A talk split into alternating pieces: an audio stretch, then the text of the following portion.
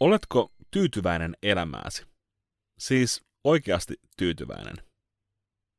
Kun tarkastelemme omaa elämäämme, se harvoin on mennyt niin kuin olemme odottaneet.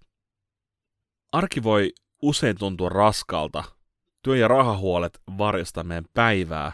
Tätäkö se elämä nyt sitten on?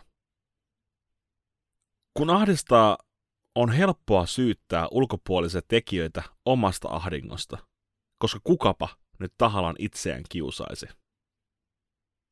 Mutta tosiasiassa se, millaista elämää me eletään juuri nyt, juontaa juurensa lukuisista pienistä mikrotason valinnoistamme.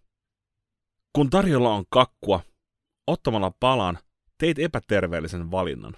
Kun töiden jälkeen lösähdät sohvalle ja turrutat itsesi Netflixillä, vaikka olisit voinut opetella jotain uutta, teit taas kehnon valinnan.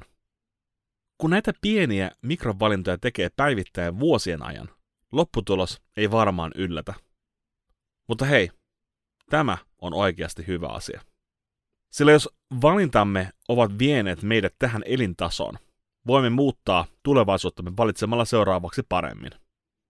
Kiinnitä siis tänään huomiota mikrotason vaihtoehtoihisi ja päätä valita paremmin. Nyt olet tehnyt tulevaisuuttasi parantavan teon. Rakkaudella, Mikael.